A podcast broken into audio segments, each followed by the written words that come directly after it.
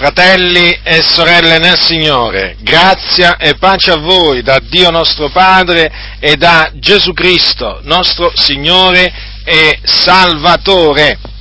Nella Chiesa dell'Iddio vivente e vero, colonna e base della verità, esiste una disciplina e quindi questo significa che ci sono dei comandamenti, delle regole da osservare nei confronti di coloro che peccano.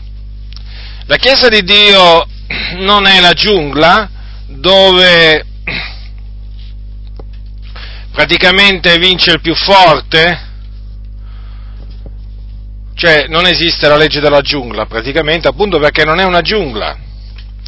La Chiesa di Dio è un regno noi ricordatevi che siamo un regno di sacerdoti e quindi c'è una legge, come c'è una legge in ogni, in ogni regno, c'è anche una legge nel regno, nel regno di Dio. È una legge divina che eh, va osservata e quando avviene una violazione di questa legge bisogna prendere del, dei provvedimenti praticamente non si può lasciare correre. E dunque mi, mi appresso a, a, parlare appunto della disciplina nella Chiesa di Dio, biso- c'è bisogno anche, eh, diciamo, di sapere cosa dice la Bibbia in merito a questo argomento, visto che in questi ultimi tempi la Chiesa di Dio è proprio lasciata sfrenare, lasciata sfrenare dai pastori che permettono qualsiasi cosa, ogni sorta di peccato, ogni sorta di disordine senza prendere alcun provvedimento, anzi spesso sono loro stessi gli istigatori al peccato e alla e al disordine e quindi alla disubbidienza nei confronti di Dio. Ma noi vogliamo riportare tutte le cose all'ordine stabilito da Dio e quindi alle cose come erano dal principio. A noi non interessa, non interessa il consenso delle persone, noi non ci studiamo di piacere agli uomini, noi ci studiamo di piacere al Signore, questo significa naturalmente che dispiaceremo agli uomini o comunque a una parte degli uomini. A chi? A coloro appunto che non temono il Dio e che a loro volta vogliono, eh, diciamo, piacere, piacere agli uomini anziché al Signore. Noi non cerchiamo consensi, noi non cerchiamo applausi, da parte degli uomini. Noi non cerchiamo la gloria che viene dagli uomini, noi cerchiamo la gloria che viene da Dio solo. Ora, voglio partire a, diciamo, a parlarvi di questo argomento dal capitolo 18 di Matteo. Capitolo 18 di Matteo, prendete la vostra Bibbia, apritela al capitolo 18 di Matteo. Leggerò dal versetto 15 in avanti. Ecco che cosa sta scritto. Badate, queste sono eh, pa- parole di Gesù. Allora, è scritto così. Se poi il tuo fratello ha peccato contro di te, vai e riprendilo fra te e lui solo. Se t'ascolta avrai guadagnato il tuo fratello. Ma se non t'ascolta, prendi te con ancora uno o due persone affinché ogni parola sia confermata per bocca di due o tre testimoni. Se rifiuta di ascoltarli, dillo alla Chiesa. Se rifiuta di ascoltare anche la Chiesa, sieti come il pagano e il pubblicano. Io vi dico in verità che tutte le cose che avrete legate sulla terra saranno legate nel cielo e tutte le cose che avrete sciolte sulla terra saranno sciolte nel cielo. Ed anche in verità vi dico, se due di voi sulla terra si accordano a domandare una cosa qualsiasi, quella sarà loro concessa dal Padre mio che è nei cieli, poiché dovunque due o tre sono raunati nel nome mio, quivi sono io in mezzo a loro. Allora Pietro accostatosi gli disse, Signore, quante volte peccando il mio fratello contro di me gli perdonerò io? Fino a sette volte? E Gesù a lui, io non ti dico fino a sette volte, ma fino a settanta volte sette. Perciò il regno dei cieli è simile ad un re che volle fare i conti con i suoi servitori. E avendo cominciato a fare i conti, gli fu presentato uno che era debitore di diecimila talenti. E non avendo egli di che pagare, il suo signore comandò che fosse venduto lui con la moglie e i figlioli e tutto quanto aveva, e che il debito fosse pagato. Onde il servitore, gettatosi a terra, gli si prostrò dinanzi dicendo, abbi pazienza con me, ti pagherò tutto e il, signore, e il signore di quel servitore, mossa compassione, lo lasciò andare e gli rimise il debito. Ma quel servitore, uscito, trovò uno dei suoi conservi che gli doveva cento denari, afferratolo lo strangolava dicendo, paga quello che devi. Onde il conservo, gettatosi a terra, lo pregava dicendo, abbi pazienza, con me ti pagherò. Ma colui non volle, anzi andò e lo cacciò in prigione finché avesse pagato il debito. Ora i suoi, i suoi conservi, veduto il fatto, ne furono grandemente contristati andati, andarono a riferire al loro Signore tutto l'accaduto.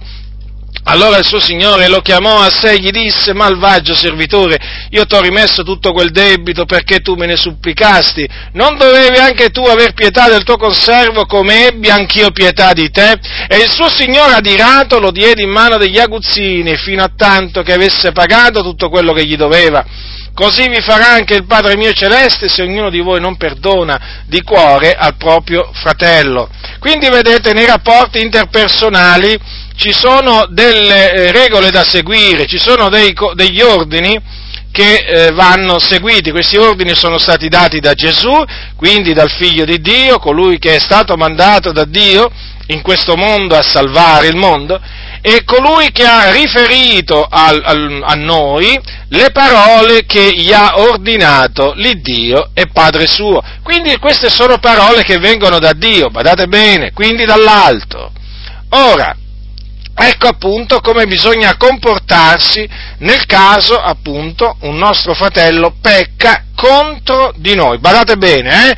Vorrei soffermarmi brevemente su questo contro di noi, perché qui Gesù, vedete, ha detto, se poi il tuo fratello ha peccato contro di te, quindi sta parlando di un peccato che il nostro fratello ha, eh, diciamo, il nostro fratello ha compiuto personalmente contro uno di noi. Comprendete? Mm.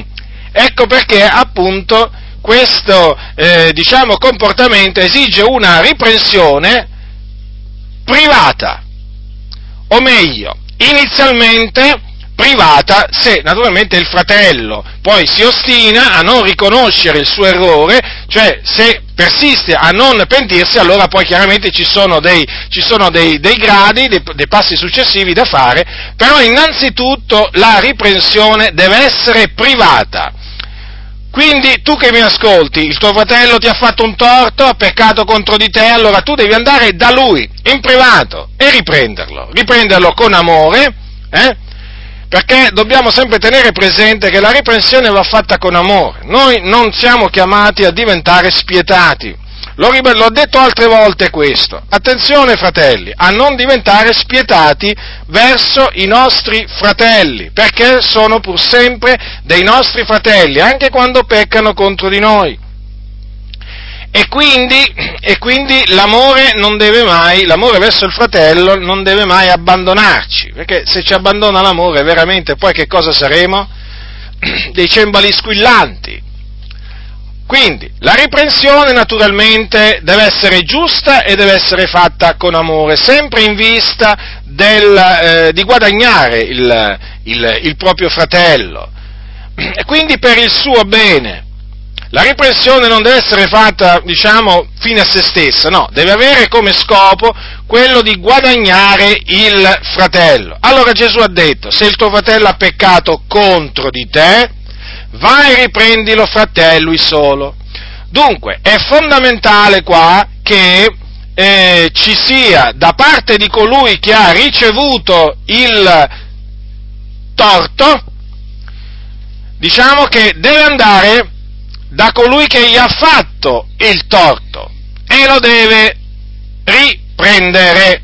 Non ci deve mandare un altro, ma ci deve andare lui, perché dice va e riprendilo fra te e lui solo. Vedete, quel lui solo chiaramente sta a indicare che la riprensione deve essere privata. Questo è fondamentale, fratelli nel Signore. Perché se un fratello pecca contro di me, eh, e io invece di andarla a riprendere vado a spubblicare la cosa ai 420, che cos'è quello? Quello significa agire, diciamo, onestamente? No, quello non significa agire onestamente e biblicamente, ma in maniera disonesta verso il fratello.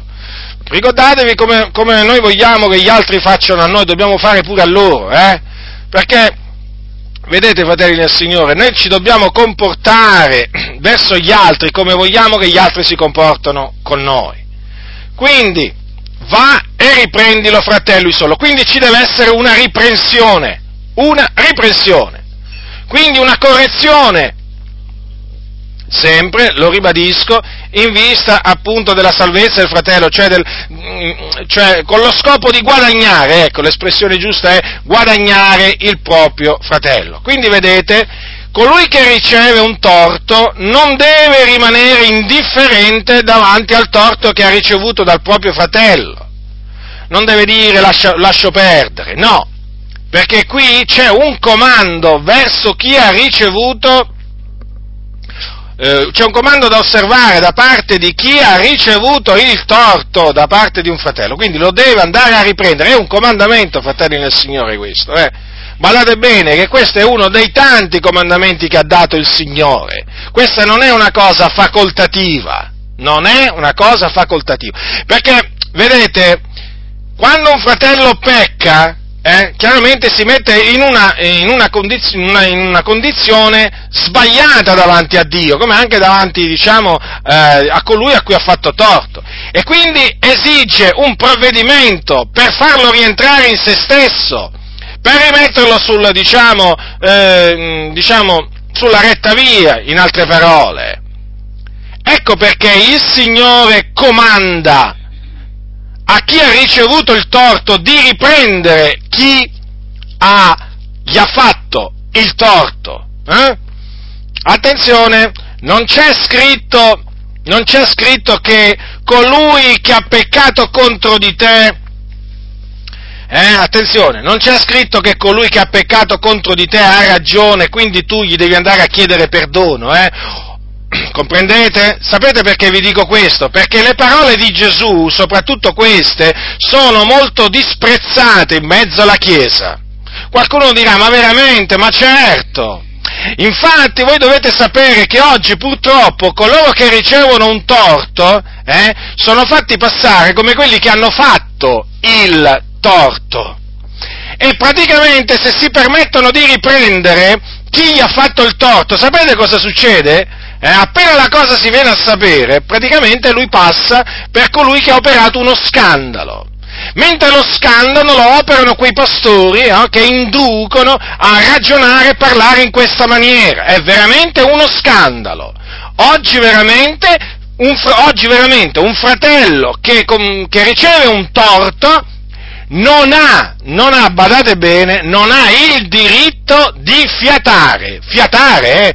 non parlare, fiatare, perché questi pastori corrotti riprendono anche chi, chi diciamo fiata, comprendete? Basta che sentono un respiro, eh? ecco che questi qua subito riprendono, chi? Chi riprendono? Certamente il fratello, il fratello che ha ricevuto il torto, mentre qui invece il Signore, vedete, si schiera a favore del fratello eh, che ha eh, ricevuto un torto. Infatti, cosa dice? Se poi il tuo fratello ha peccato contro di te, tu, tu che hai ricevuto il torto da parte del fratello, va e riprendilo fratello solo. Quindi è biblico agire in questa maniera. E guai a quei pastori, guai a quei pastori, eh, che impediscono che questo avvenga e che biasimano, e biasimano quei fratelli che giustamente vanno e riprendono, e riprendono il fratello che gli ha fatto, diciamo, un torto, che ha peccato contro di loro. Guai a loro! Perché in questa maniera si mettono contro le parole di Gesù. Vedete, oggi manca proprio la, l'amore per la giustizia in mezzo alla Chiesa e questo perché manca l'amore per la verità, non si ama quello che sta scritto, che è la parola di Dio. Non, non, lo si ama quello che, o si ama, o molti amano solo quello che vogliono, quello che gli piace, gli piace a loro. ma dinanzi a determinati comandamenti eh, alcuni veramente eh, ricalcitrano e si ribellano, in particolare i pastori, perché appunto non amano la parola del Signore, non la amano, fratelli nel Signore. Questa è la verità. Perché uno che ama la parola di Dio non si può rattristare nel vedere la parola di Dio messa eh, in azione, cioè osservata. Quando un pastore si rattrista nel vedere che la parola di Dio è osservata, quello è un mercenario, quello è un uomo corrotto, quello è un serpente, quello veramente è una persona da cui guardarsi, guardarsi. Ora, quindi dice il Signore cosa devi fare tu? Vai e riprendilo, fratello solo a questo punto, se ti ascolta, quindi se il fratello si ravvede, se il fratello si pente, eh, e naturalmente ti chiede perdono, ti dice fratello riconosco che ho peccato contro di te, perdonami, allora tu hai il dovere di perdonarlo, perché c'è anche questo, c'è anche questo, infatti il Signore cosa ha detto? Dice se il tuo fratello pecca riprendilo, se si pente perdonagli. Certo, per guadagnare il tuo fratello eh, devi non solo riprenderlo, ma te lo devi perdonare quando lui riconosce il suo peccato. Perché è un comando anche questo. Se si pente, perdonagli, questo il Signore le dice in Luca queste parole, al capitolo 17. Dunque, vedi, tu hai il dovere, eh? hai il dovere non solo di riprendere il tuo fratello che ha peccato contro di te, ma hai anche il dovere di perdonarlo, per guadagnare il tuo fratello quando appunto lui ti chiede perdono. Mm. Bada bene, bada bene, eh? non essere spietato, perché altrimenti Dio si sarà spietato verso di te. Perché se tu rifiuti il perdono al tuo fratello, come giusto che sia, cioè come, come giusto che naturalmente perché lui deve essere perdonato, eh, ma tu commetti un'ingiustizia, bada bene che come hai fatto così ti sarà fatto, perché se tu non perdoni agli uomini, neppure il Padre perdonerà poi i tuoi falli. Quindi come ti presenterai al Signore? Infatti vedete, poi il Signore ha raccontato una parabola, eh, appunto per spiegare che cosa succede a quelli che si mostrano spietati verso i propri fratelli. E guardate che esistono, esistono in mezzo alla Chiesa, esistono. Eh? Qui non stiamo parlando di cose che ci inventiamo, noi non ci inventiamo la realtà, la realtà esiste. Comprendete? Noi prendiamo atto che questa è la realtà. E la, cosa dice la realtà? Che in mezzo alla Chiesa esistono credenti spietati. Peggio per loro. La Bibbia comanda, ci comanda di essere pietosi, non spietati. Ma costoro invece eh, sono spietati. E naturalmente il Signore sa come trattare anche gli spietati. Quindi massima attenzione, fratelli nel Signore. Noi naturalmente dobbiamo essere attaccati alla parola di Dio, dobbiamo essere pronti a difendere la parola del Signore, ma ricordatevi, dobbiamo essere pronti a perdonare il fratello che ci chiede perdono, che si pente quando noi lo riprendiamo. Dobbiamo essere pronti a farlo. Guai a noi se non lo facciamo, guai a noi. Dice così la scrittura quindi, se ti ascolta avrai guadagnato il tuo fratello, quindi fratello sarà perdonato no, sarà guadagnata e la situazione è risolta, sarà risolta. Ma nell'eventualità il fratello, attenzione qui stiamo parlando di un fratello, non vuole ascoltare, si ostina, si ribella, eh? diciamo per svariate ragioni, allora dice così Signore, ascolta cosa devi fare, devi prendere con te uno o due persone, affinché ogni parola sia confermata per bocca di due testimoni. Quindi devi portare con te, devi portare con te dei testimoni che appunto devono eh, testimoniare della riprensione che tu infliggi al, al, al, fratello e naturalmente poi confermeranno questa, questa riprensione perché appunto qui c'è scritto se rifiuta ad ascoltarli, quindi anche naturalmente i testimoni sono chiamati a parlare, a riprendere il fratello, sempre nella speranza che il fratello eh, si ravveda e quindi sia guadagnato. Infatti dice, allora, se rifiuta ad ascoltarli, perché c'è pure questa eventualità che rifiuta pure ad ascoltare quei fratelli, dice dillo alla Chiesa, quindi a tutta l'assemblea, vedete? Ecco. E naturalmente qui c'è anche la possibilità che dopo una riprensione, eh, diciamo, pubblica di tutta la Chiesa, di tutta la Chiesa, perché qui dice eh, dillo alla Chiesa, la Chiesa non è fatta solo del pastore, eh? non è formata solo dal pastore, qui bisogna dirlo alla Chiesa. Allora dice, se rifiuta di ascoltare anche la Chiesa, sieti come il pubblicano, il pagano e il pubblicano. Quindi praticamente questo è l'ultimo atto. Nel momento in cui il fratello rifiuta di ascoltare anche la Chiesa, allora veramente si vuole proprio, in questa parola, praticamente tagliare fuori, e si taglierà fuori. Perché? Dalla comunione con la Chiesa, perché qui il Signore comanda ci comanda appunto che quel tale eh, deve essere considerato, dal momento in cui rifiuta di ascoltare anche la Chiesa, deve essere considerato come il pagano e il pubblicano, cioè come praticamente uno di fuori. Vedete dunque? E naturalmente tutto quello, fratelli nel Signore, che poi si verifica sulla terra, eh, guardate che ha poi anche delle conseguenze in cielo, eh? Perché appunto colui che viene poi estromesso dalla comunione della Chiesa, se appunto per noi è, come il pagano e il, pagano e il pubblicano lo deve essere, certamente questo significa che non entrerà nel regno, nel regno dei cieli, eh, appunto perché mi pare, mi pare ovvio questo. Allora, vedete fratelli nel Signore, a questo punto a questo punto che cosa, mm, che cosa fa Pietro, l'Apostolo Pietro? Dice così, gli fa una domanda al Signore, perché appunto qui il Signore ha parlato del perdono. Hm?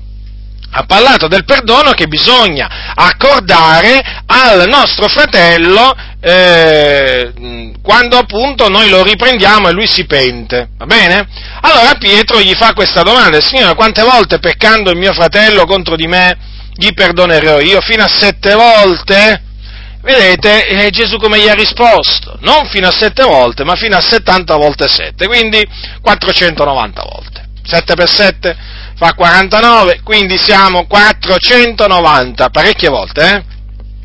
Considerate voi quante volte dobbiamo perdonare il nostro fratello.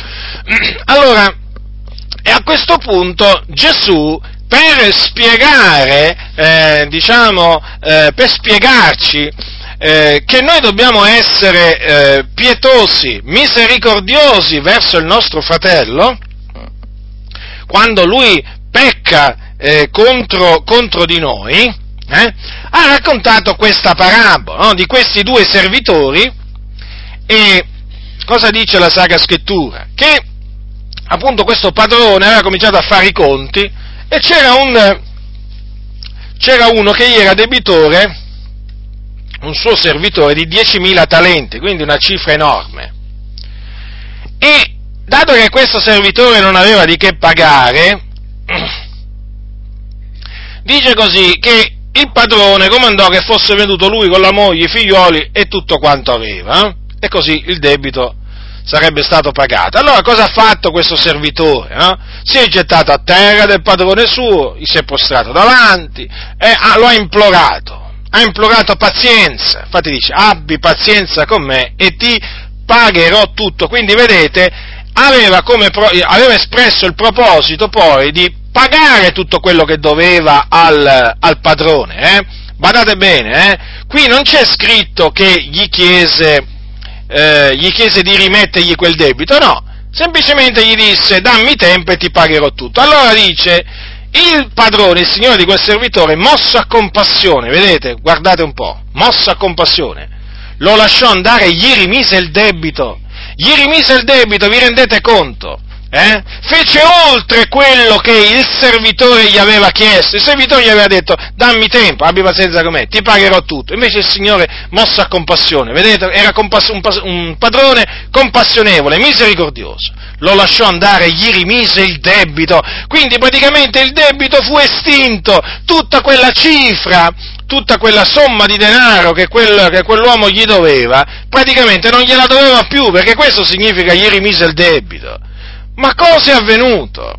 Ma cosa è avvenuto? Che quel servitore a cui fu rimesso tutto quel debito, appena uscito, appena uscito ha trovato uno dei suoi conservi che gli doveva 100 denari, quindi voglio dire, diciamo, pochi soldi. E cosa ha fatto? L'ha afferrato per il collo e lo strangolava, dicendo paga quello che devi. E allora questo, che ha fatto?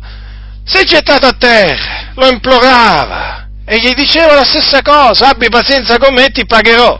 Praticamente gli ha detto le stesse parole eh, che aveva detto quell'altro al padrone, abbi pazienza con me, ti pagherò. Ma cosa ha fatto questo invece, a differenza del suo padrone? Non ha voluto assolutamente dargli, eh, dargli tempo, altro tempo. Non volle, anzi andò e dice lo cacciò in prigione finché avesse pagato il debito. Vedete, questo si è mostrato spietato, senza compassione, ma poi peraltro verso un suo conservo che gli doveva veramente pochissimo denaro. Allora la cosa fu riferita al padrone e naturalmente, naturalmente fu riferita al padrone che si indignò. Si indignò! Eh sì. E allora il padrone gli, gli ha detto queste parole, malvagio servitore, già queste parole fanno capire appunto come lo considerò, malvagio io ti ho rimosso tutto quel, quel, quel, debito perché tu me ne supplicasti, non dovevi anche tu aver pietà del tuo conservo come ebbi anch'io pietà di te, vedete? Vedete, fratelli del Signore? Quindi, e il suo Signore, adirato, lo diede in mano degli aguzzini fino a tanto che avesse pagato tutto quello che gli doveva. Vedete? Come lui si era comportato verso quel suo conservo, no? che gli doveva quel, quella piccola somma di denaro, cosa ha fatto poi il suo padrone? Eh? Lo ha dato in mano degli aguzzini fino a tanto che avesse pagato tutto quello che gli doveva, voi sapete cosa gli doveva, una grossa cifra. Allora il Signore perché ha raccontato questa parabola? Per spiegarci come ci tratterà il nostro Padre Celeste se noi non perdoniamo di cuore al nostro fratello, perché dobbiamo perdonarlo di cuore, quindi veramente, non è che dobbiamo fare finta di perdonarlo, perché sapete si può fare anche finta di perdonare qualcuno, eh? no, no, bisogna proprio perdonarlo di cuore al proprio fratello, e qualcuno potrebbe dire, eh, ma mi ha fatto un grande torto, ma ha peccato contro di me, sai, ma se, la Bibbia dice, se si pente, perdonagli, e questo vale. E questa è la parola che vale, fratelli. Allora se, perché il Signore ha, spiegato, ha detto questo? Questa parabola dunque? Per spiegarci che il Signore, il Signore ci castigherà. Il Signore ci castigherà se noi non perdoniamo di cuore al nostro fratello, quando il nostro fratello si pente eh, e, ci chiede, e ci chiede perdono. Peraltro, Gesù nel cosiddetto sermone sul monte, eh, lo hanno chiamato così naturalmente, non è che è scritto nella Bibbia, non è chiamato così perché questo, diciamo, sermo, questo diciamo, sermone, questo insegnamento, Gesù lo rivolse appunto da sopra, mo, da sopra un monte, eh? che non ci viene detto quale, quale monte fosse, però era un monte. Il Signore ha eh, detto a colui che commette peccato contro il fratello, che cosa deve fare? Ascoltate che cosa dice il Signore. Capitolo 5, versetto 21 di Matteo. Voi avete udito che fu detto agli antichi non uccidere e chiunque avrà ucciso sarà eh, sottoposto al tribunale. Ma io vi dico, chiunque s'adira contro il suo fratello, alcuni aggiungono senza cagione, giustamente, sarà sotto, io dico giustamente perché in effetti adirarsi è lecito, quello che, quello che, non, è, quello che non è lecito è adirarsi senza ragione, perché se c'è una ragione è chiaro che ci è lecito adirarci. Chiunque s'adira contro il suo fratello senza, senza cagione sarà sottoposto al tribunale, chi avrà detto al suo fratello raca sarà sottoposto al sinedrio e chi gli avrà detto pazzo sarà condannato alla genna del fuoco. Se dunque tu stai per offrire la tua offerta sull'altare e qui ti ricordi che il tuo fratello ha qualcosa contro di te, lascia quivi la tua offerta dinanzi all'altare e va prima a riconciliarti col tuo fratello e poi vieni ad offrire la tua offerta.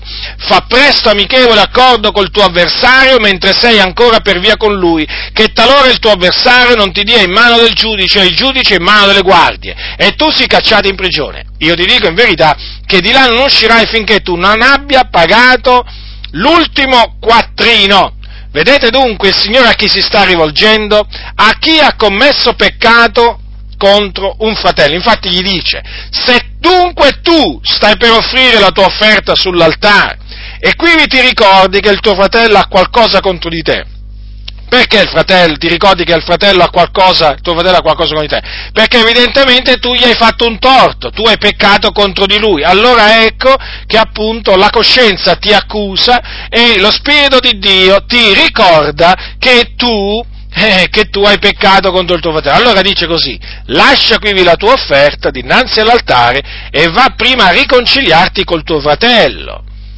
Cosa significa va prima a riconciliarti col tuo fratello? Nella pratica, vai dal tuo fratello e gli dici mi pento, perdonami, questo significa, perché la riconciliazione tra due fratelli può avvenire solamente quando avviene il pentimento e la, la, la, la parte che ha compiuto il peccato dice mi pento, perdonami a quella appunto che ha ricevuto il torto. E poi dice vieni a offrire la tua offerta. Quindi, vedete fratelli del Signore, qui anche qui c'è un comandamento, eh?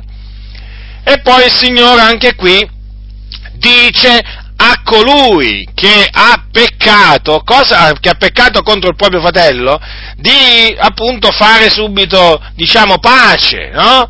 Pace, usa naturalmente una parabola il Signore, di fare pace, no? Col suo, col suo avversario. Eh, perché? Perché c'è appunto la possibilità che poi l'avversario lo dia in mano del giudice. E il giudice che fa? Lo dà in mano delle guardie e lo caccia in prigione. Comprendete? E che succede? Che succede? Che dalla prigione si esce solamente quando, quando, appunto si è finito di scontare la pena. Infatti, vedete il Signore cosa dice? Io ti dico in verità che di là non uscirai finché tu non abbia pagato l'ultimo quattrino. Guardate che questo non è il purgatorio, eh? Perché ci sono appunto, ci sono stati nel corso del tempo dei teologi cattolici, teologi papisti, che hanno preso queste parole per dire ecco il purgatorio. Ma quale purgatorio? Qui non esiste il purgatorio, nemmeno l'ombra del purgatorio esiste. Allora, vedete, il Signore praticamente che cosa ha spiegato in questa maniera? Che se tu rifiuti di fare pace con il tuo fratello e quindi rifiuti di pentirti, rifiuti di chiedere perdono al fratello che hai offeso, diciamo contro cui hai peccato, eh? Devi essere sicuro che non la farai franca, perché davanti a Dio la Bibbia dice che il Signore non terrà il colpevole per innocente. Davanti a Dio, appunto, costoro non la fanno franca, fino al, pagheranno fino all'ultimo quattrino, perché Dio è giusto. Il Dio è giusto, fratelli, fa giustizia a ognuno e quindi qui nessuno di noi pensi appunto che il Dio abbia dei riguardi personali verso di lui. Qui siamo appunto tutti membri della Chiesa di Dio e qui ci dobbiamo comportare come il Signore Gesù ha comandato di comportarsi. Coloro poi che sprezzano queste parole, ah badate, non è che sprezzano me, eh? ma sprezzano il Signore Gesù che le ha date. Queste sono parole del Signore, del Signore Gesù. Ora, ci sono altri eh, diciamo, passi nella scrittura eh, che eh, ci, fanno, ci, fanno, capire appunto che la disciplina, la, la disciplina non va risparmiata, non va risparmiata quando appunto c'è bisogno della disciplina. Quindi praticamente non bisogna tollerare coloro che peccano. Dice la scrittura, dice Paolo a Timoteo queste parole. Gli anziani, capitolo 5 del versetto 17 di Primo Timoteo, gli anziani che tengono bene la presidenza siano reputati degni di doppio onore, specialmente quelli che faticano nella predicazione e nell'insegnamento, poiché la scrittura dice non mettere la museruola al bue che trebbia e l'operaio è degno della sua mercede, non ricevere accusa contro un anziano se non sulla deposizione di due o tre testimoni, quelli che peccano ribadisco, quelli che peccano riprendeli in presenza di tutti, onde anche gli altri abbiano timore. Ora, Timoteo era un uomo di Dio, chiamato da Dio a predicare, a insegnare. E qui, vedete, Paolo, l'Apostolo Paolo, gli ha detto quello che doveva fare nei confronti di coloro che peccavano. Badate bene, in eh, particolare naturalmente qui verso quegli anziani che si rendevano colpevoli di un peccato e, e naturalmente quella, ehm, quella, colpevolezza era comprovata dalla deposizione di due o tre testimoni. Infatti, vedete, prima gli dice non ricevere accusa contro un anziano se non sulla deposizione di due o tre testimoni. Quindi ci devono essere due o tre testimoni per, eh, affinché l'accusa sia ricevuta l'accusa contro un anziano, quindi contro un conduttore. Eh? Allora, se ci, sono, se ci sono due o tre testimoni, eh, quell'accusa va ricevuta. Non va scartata, non va evitata, non va lasciata perdere, va ricevuta, fratelli nel Signore, perché lo ribadisco. Paolo dice, non ricevere accusa contro un anziano se non sulla deposizione di due o tre testimoni. Eh? Diciamo, mettiamolo in questa maniera queste parole, perché questo poi è il significato. Ricevi accusa contro un anziano quando c'è la deposizione, la deposizione di due o tre testimoni chiaramente tes- testimoni veraci e eh, fedeli, eh, non falsi testimoni, perché voi sapete che esistono anche i falsi testimoni, eh? nelle chiese, come? Ci sono, ci sono, non è che esistono solo nei tribunali, diciamo, davanti ai tribunali degli infedeli. Spesso, diciamo, ci sono falsi testimoni anche in mezzo, in mezzo alla Chiesa. Allora, ma quando ci sono eh, testimonianze concordi di due o tre testimoni, eh, allora l'accusa contro il conduttore va ricevuta e naturalmente una volta che viene ricevuta ci deve essere la riprensione. La riprensione appunto che deve essere pubblica, dice riprendili in presenza di tutti e questo onde anche gli altri abbiano timore. Questo naturalmente si applica anche a quei casi di credenti che non sono eh, di, di, che non sono conduttori eh, e che appunto si sono resi colpevoli di un peccato pubblico quindi, anche in questo caso, quando c'è la deposizione di due o tre testimoni, è evidente che anche qui la riprensione, la riprensione deve essere, vedete, eh, pubblica, perché dice a quelli che peccano, riprendili in presenza di tutti. La ragione, onde anche gli altri abbiano timore, perché quando la riprensione è pubblica, viene il timore eh, in coloro appunto che sono testimoni di questa riprensione, quindi che vedono e ascoltano appunto la, ehm, la riprensione. Quindi alla fine la, la riprensione pubblica ehm, viene fatta per il bene generale della Chiesa, vedete? Infatti dice, onde anche gli altri abbiano timore. E badate che queste parole, badate che queste parole, Paolo esortò Timoteo ad osservarle senza prevenzione, non facendo nulla con parzialità. Appunto perché c'è una, diciamo, la parzialità è una cosa che il Signore detesta, no? l'avere riguardi personali. Nella maniera più assoluta non dobbiamo avere riguardi eh, personali. Peraltro, Voglio ricordarvi, fratelli nel Signore, che lo stesso Paolo in una circostanza riprese pubblicamente, eh, diciamo, Pietro. L'Apostolo Pietro, infatti, ad, Anto- ad Antiochia, eh, dice l'Apostolo Paolo, io gli resistei in faccia perché egli era da condannare. Eh? Lo dice al capitolo, capitolo 2 dei Galati, leggiamo dal versetto 11. Ma quando Cefa fu venuto ad Antiochia, io gli resistei in faccia perché egli era da condannare. Difatti, prima che fossero venuti certuni provenienti da Giacomo, egli mangiava coi gentili, ma quando costoro furono arrivati, egli prese a ritirarsi e a separarsi per timore di quelli della circoncisione. E gli altri giudei si misero a simulare anch'essi con lui, talché perfino Barnaba fu trascinato dalla loro simulazione. Ma quando vidi che non procedevano con dirittura rispetto alla verità del Vangelo, io dissi a Cefa in presenza di tutti, se tu che sei giudeo vivi alla gentile e non alla giudaica, come mai costringi i gentili a giudaizzare? Noi che siamo giudei di nascita e non peccatori di fra i gentili, avendo pur non di meno riconosciuto che l'uomo non è giustificato per le opere della legge, ma lo è soltanto per mezzo della fede in Cristo Gesù, abbiamo anche noi creduto in Cristo Gesù affinché essere giustificati per la fede in Cristo e non per le opere della legge, poiché per le opere della legge nessuna carne sarà giustificata. Ma se nel cercare di essere giustificati in Cristo siamo anche noi trovati peccatori, Cristo è un ministro di peccato? Così non sia. Perché se io edifico le cose se io riedifico le cose che ho distrutte, mi dimostro trasgressore, poiché per mezzo della legge io sono morto alla legge per vivere a Dio. Sono stato crocifisso con Cristo e non sono più io che vivo, ma è Cristo che vive in me. E la vita che vivo ora nella carne la vivo nella fede nel figlio di Dio, il quale mi ha amato e ha dato se stesso per me. Io non annullo la grazia di Dio, perché se la giustizia si ottiene per mezzo della legge, Cristo è dunque morto inutilmente. Vedete, l'Apostolo Pietro si rese colpevole di un peccato pubblico grave, perché era da condannare, dice l'Apostolo Paolo.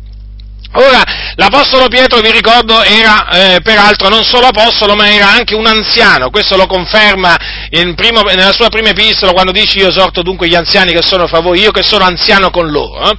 Allora, vedete, cosa, aveva, cosa, si era messo a fare praticamente Pietro? Guardate bene, stiamo parlando dell'Apostolo Pietro, eh? Si era messo ad insegnare che ai, ai, ai gentili no, eh, praticamente l'osservanza, eh, l'osservanza, della legge, perché si era messo a, cost- a, costringere i gentili a giudaizzare, questo significa. E praticamente a, ehm, diciamo, eh, a dire di osservare giorni, mesi, anni e così via. Si era messo ad annullare la grazia di Dio. Fratelli, ecco perché dice l'Apostolo Paolo di Pietro che era da condannare allora, naturalmente, dinanzi a un tale peccato pubblico, qui siamo al peccato di eresia. Ora, perché insegnare eresie è peccato, eh? Forse qualcuno, diciamo, non lo sa, ma comunque glielo facciamo sapere, insegnare eresie è peccato, perché appunto si mente contro la, eh, la verità. Allora, cosa ha fatto l'Apostolo Paolo? Quando vidi che non procedevano con dirittura rispetto alla verità del Vangelo, eh, Paolo ha ripreso Cefa in presenza di tutti, perché era stato lui l'artefice appunto poi di tutto quello che era successo, perché, perché altri giudei si erano, messi a, si, si erano messi a comportare come a comportarsi eh, come l'Apostolo Pietro. Certo, perché Pietro comunque sia aveva un ascendente, aveva, era importante, era, diciamo, un, un, era, era, una, era, uno dei dodici apostoli, insomma. Eh, allora dice, ah, gli altri giudei si messi, si misero a simulare anch'essi con lui. Dice, perfino Barnaba, guardate che Barnaba era un uomo da bene, è pieno di Spirito Santo, eppure anche lui, vedete, era stato trascinato nell'errore dall'Apostolo Pietro. Ma Paolo, ehm, Paolo, quando ha visto tutto ciò, fratelli del Signore, che cos'è che ha visto? Che cos'è che ha visto? Dice ha visto che non procedevano con dirittura rispetto alla verità del Vangelo. La verità del Vangelo. Non rispetto eh, alla, a, diciamo, alla, verità della propria denominazione, no? o voglio dire rispetto allo statuto della propria denominazione. No? no, no, rispetto alla verità del Vangelo, perché Paolo era stato incaricato della difesa del Vangelo. Quindi riprese Cefa in presenza di tutti, ma perché Paolo amava la verità, fratelli. Paolo amava la verità, dava la sua vita per la verità. E dunque vedete qui che cosa ha fatto? Ha ripreso Cefa. Eh, eh, certo, ha fatto bene, ha fatto bene. E eh, naturalmente, diciamo, questo non c'è scritto lì naturalmente, ma crediamo che Cefa abbia accettato, abbia accettato la riprensione, la, eh, la, correzione, perché peraltro era un, uomo, era un uomo saggio, era un uomo saggio. E il savio, il savio di cuore accetta la riprensione. Colui che non accetta la riprensione è colui che è stolto, è colui che è insensato, quello la riprensione la prende per una manifestazione di odio. Pensa che tu quando lo riprendi lo odi, lo detesti, non capisce invece che appunto se tu lo riprendi, lo riprendi per il suo amore, perché è solo l'amore che spinge a riprendere, fratelli nel Signore. È solo l'amore, se no che altro. Poi peraltro quando si riprende, cioè, naturalmente uno corre il rischio di farsi un nemico in più, eh? Sapete? Perché il nemico non te lo fai quando tu lusinghi, il nemico lo, quando lusinghi il prossimo, il nemico te lo fai quando riprendi il prossimo. Ecco perché oggi manca, manca la riprensione, fratelli. Oggi ci sono le lusinghe, oggi ci sono consolazioni, ma mancano riprensioni, mancano riprensioni nei confronti si, di coloro che si rendono colpevoli, colpevoli pubblicamente di eresia, di scandali che portano disonore al Vangelo. Ma voglio dire, ma se un pastore, voglio dire, compie uno scandalo, un pastore, un membro di una, di, di una chiesa, no? e questo scandalo appare sul giornale, che aspetta la chiesa? Che cosa, che cosa aspetta la chiesa, diciamo? Cosa deve fare la chiesa? La chiesa deve intervenire, è evidente. La chiesa non se ne può stare con le mani in mano senza fare niente.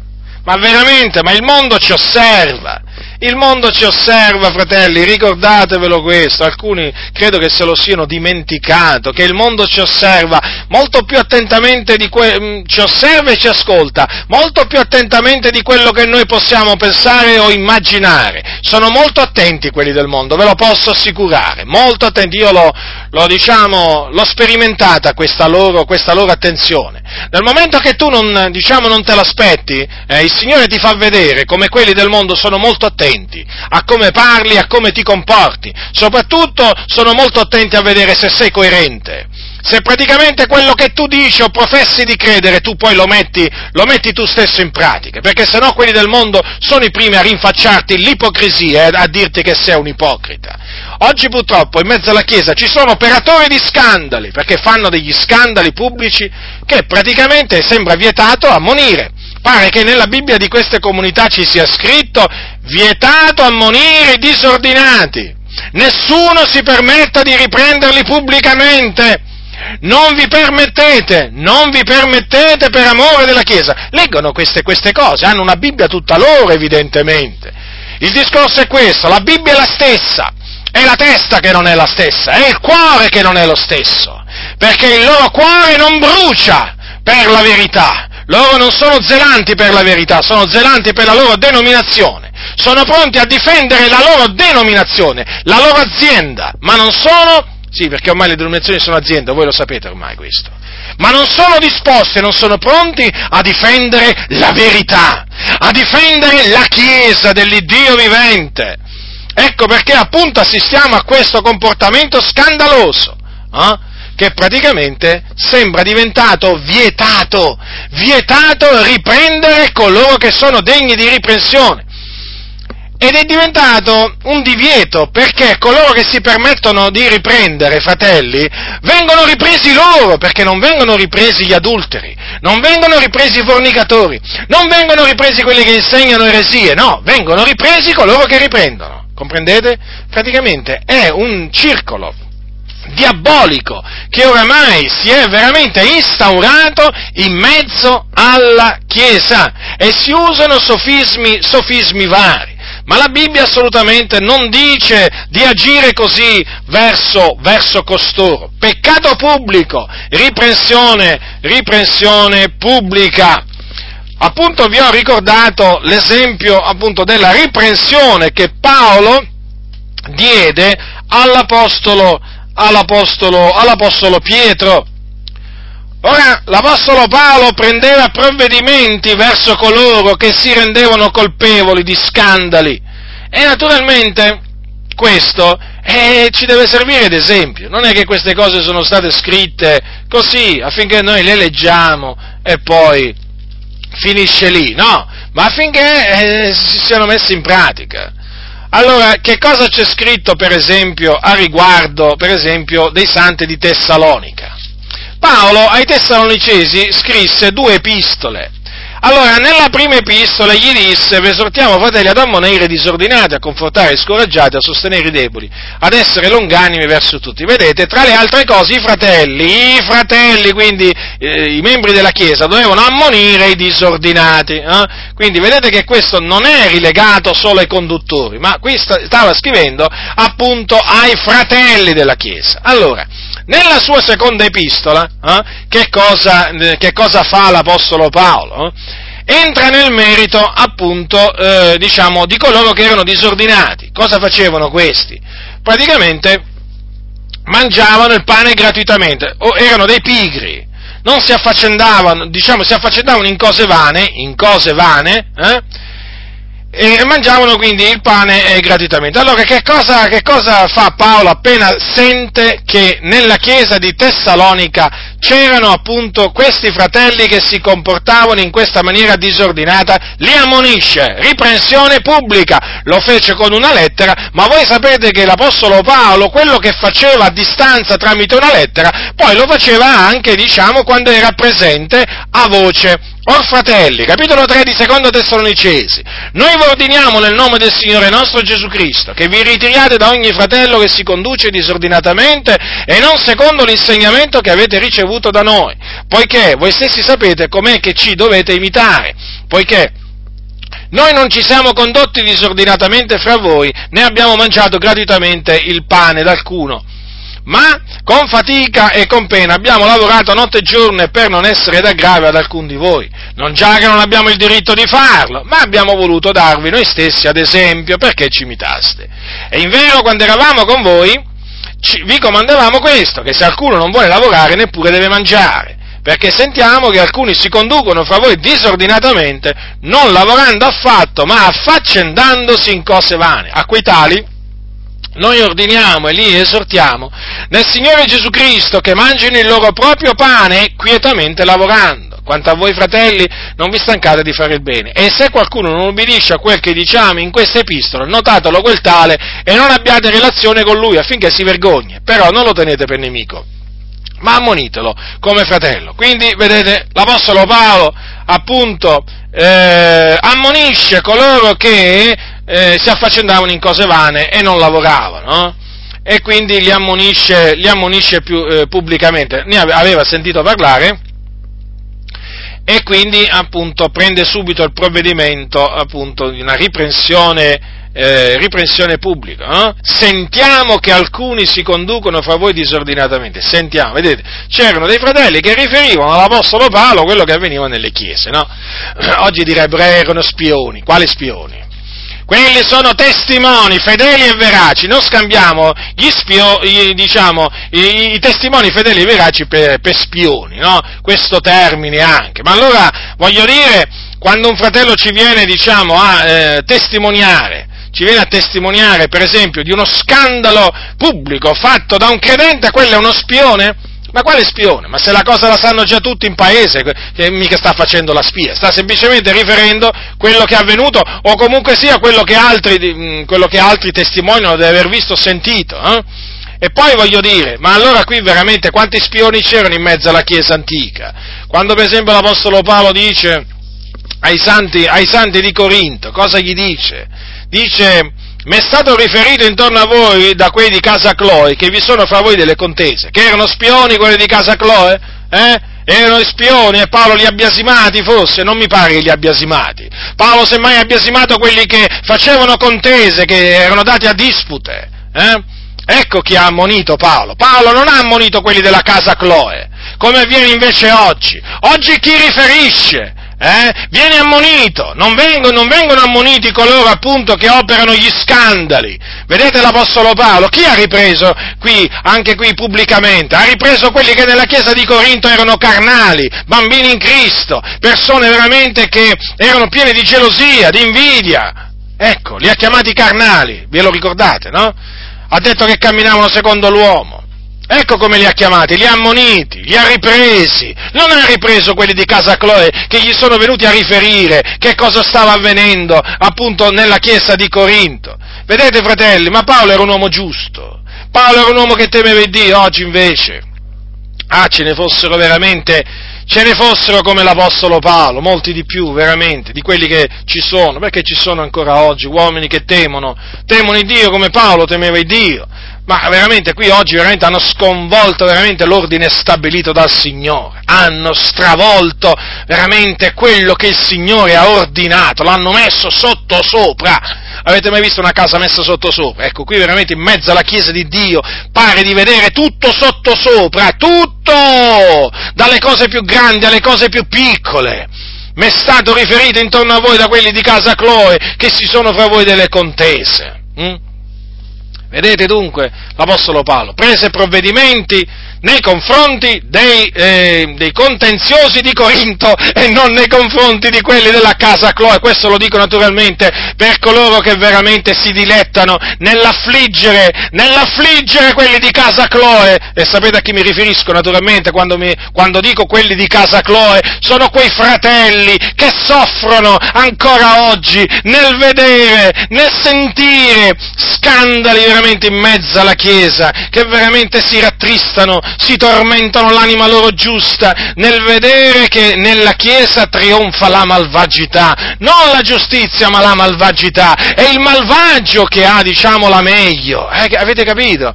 Eh? O comunque vede proprio che il popolo è sfrenato, è lasciato sfrenare, ecco, questi sono quelli di casa Chloe, che poi vengono a riferire naturalmente all'uomo di Dio. E dicono, fratello, guarda che qui sta succedendo questo. Ecco, quelli di casa Chloe vanno incoraggiati, quelli di casa Chloe vanno incoraggiati per la loro opera, perché è importante, ma voi vi rendete conto che Paolo scrisse questa epistola ai primi Corinzi diciamo, diverse cose che scrisse, le scrisse eh, diciamo, in virtù di quello che gli avevano riferito quelli della casa Chloe. Eh. Non ci sarebbero queste, alcune parti di questa epistola eh, senza appunto, eh, se, se, non ci fossero stati quelli di casa Chloe che gli riferivano, gli riferivano le cose. Quindi diciamo, è importante, è importante che diciamo, la presenza di quelli di casa Chloe in mezzo alla Chiesa. Naturalmente noi sappiamo bene che i Diotrefe, gli Alessandri, Alessandro Di Ramaio e diciamo e altri chiaramente non gradiscono quelli di casa Chloe, ma a noi non interessa niente, noi siamo per la giustizia, per la verità, ma si infurino pure. Noi naturalmente cercheremo con l'aiuto di Dio, per la grazia di Dio, di mettere ordine dove c'è il disordine, perché qui, ve lo ripeto, hanno messo sotto sopra tutto. Allora, Vedete, fratelli nel Signore, che cosa dunque disse Paolo ai santi di Tessalonica? È, una cosa, diciamo, in particolare, no? Dice, eh, appunto, di ritirarsi da costoro, no? quindi da coloro che si comportano disordinatamente, eh? dice, se qualcuno non ubbidisce a quello che diciamo in questa epistola, notatelo quel tale e non abbiate relazione con lui, affinché si vergogni, vedete? Cioè, sempre il tutto deve essere fatto per guadagnare il fratello, anche quello disordinato, vedete? Affinché si vergogni, e quindi è giusto dire vergognati, no? A chi appunto merita eh, questo. Eh? Mm. Allora, quando naturalmente si vergognerà e quando naturalmente si pentirà, beh, allora chiaramente verrà poi riammesso, no? però dice, vedete, nello stesso tempo, però non lo tenete per nemico, ma ammonitelo come fratello, vede? Vedete? Anche questo, no? Certo, perché il tutto deve essere sempre condito di amore, di compassione, di misericordia, fratelli del Signore, di misericordia. Dobbiamo essere misericordiosi come è misericordioso il nostro Padre Celeste. Ricordiamocelo sempre questi. Quante, se io vi facessi questa domanda, o oh meglio, se qualcuno mi facesse questa domanda, ma quanto è misericordioso il vostro Dio? Eh, certo, veramente cosa gli risponderei? Che veramente Signore, la misericordia di Dio veramente è grande. È veramente grande la misericordia di Dio, fratelli, verso di noi. Perché non dobbiamo dunque noi avere misericordia eh, verso il nostro fratello? Mm? Quindi, nel frattempo non lo teniamo per nemico, ma ammoniamolo come fratello.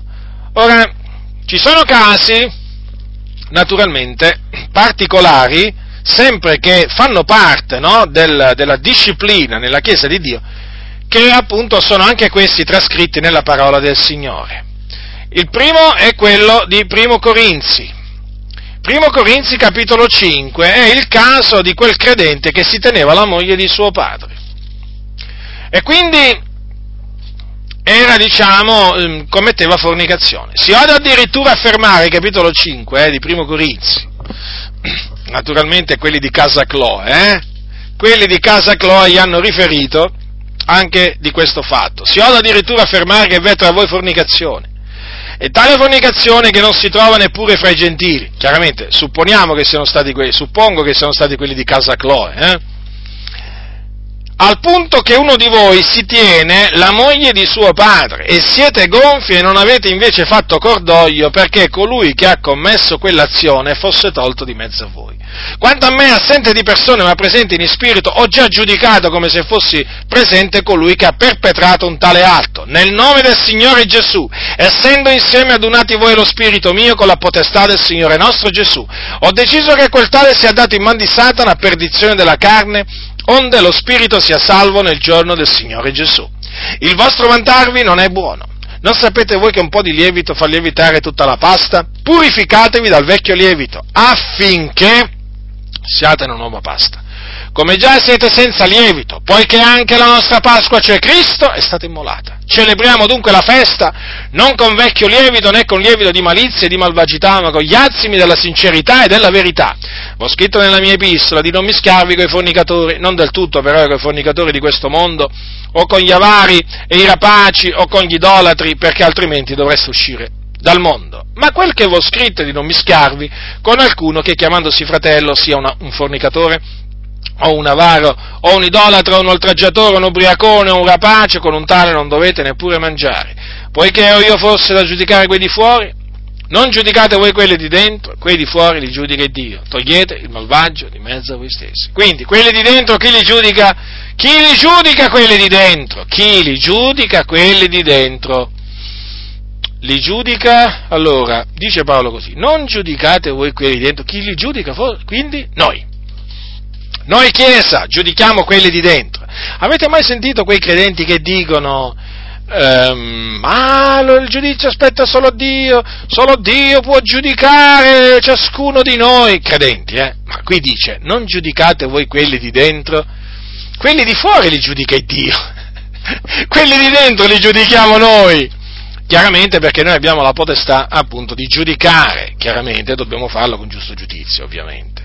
Allora, cosa era successo in questa comunità? Eh? In questa comunità in questa comunità era successo appunto un grave, un grave, un grave misfatto, un caso di fornicazione che non c'era neppure tra i gentili, cioè tra i pagani. Pensate, sì, perché talvolta avvengono delle cose in mezzo a noi, dobbiamo dirlo veramente con ogni franchezza, in mezzo alla Chiesa di Dio, che veramente non avvengono nemmeno tra i pagani che non conoscono il Signore. Eh?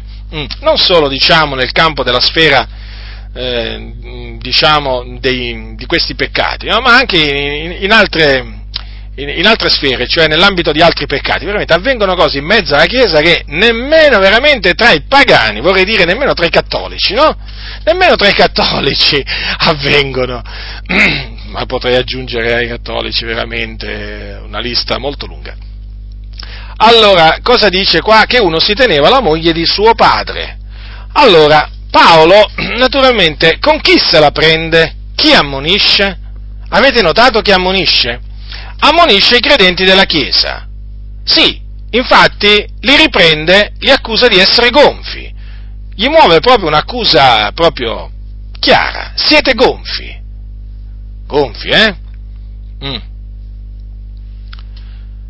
E non avete invece fatto cordoglio perché colui che ha commesso quell'azione fosse tolto di mezzo a voi. Vedete, quello andava tolto di mezzo alla Chiesa. I credenti dovevano fare cordoglio avrebbero dovuto fare cordoglio, piangere, eh? affinché quello fosse tolto di mezzo. Invece, no, si erano gonfiati e se l'erano tenuti in mezzo a loro. Che ha fatto Paolo? Avendo saputo tutto ciò, eh, si è indignato e con l'autorità che gli aveva dato il Dio, cosa ha fatto? Ha dato quel tale in man di Satana. Sì, lo ha dato in man di Satana, dell'avversario, del diavolo a perdizione della carne, quindi a distruzione della carne, onde lo spirito sia salvo nel giorno del Signore Gesù. Quindi, vedete, sempre in vista della salvezza. Naturalmente anche questo giudizio che Paolo esercitò eh, nel nome del Signore Gesù contro costui, vedete, lo esercitò in vista della salvezza di costui. Chiaro? se ha parlato in questi termini vuol dire che c'è ancora possibilità di salvezza per questo uomo. Certo, si era reso colpevole di un grave peccato. Voi sapete che il, pernic- il fornicatore pecca contro il proprio corpo. La Bibbia dice fuggite la fornicazione. Però, vedete fratelli, Paolo ha parlato della salvezza dello spirito, vedete, la, la distruzione della carne, ma ha parlato anche della salvezza dello spirito. Quindi vedete la possibilità che un, fornic- un, credente che commette fornicazione, la possibilità che egli si penta, si ravveda, torni al Signore, c'è, non la dobbiamo escludere, Paolo non la escluse. Se Paolo non la escluse questa possibilità, chi siamo noi da escluderla? Eh? Chi siamo noi da escluderla? Ora io voglio ricordare agli spietati, eh? agli spietati, lo ripeto, eh? che sotto la legge, sotto la legge, voglio dire, c'era la pena di morte verso coloro, appunto, che commettevano adulterio. Mm?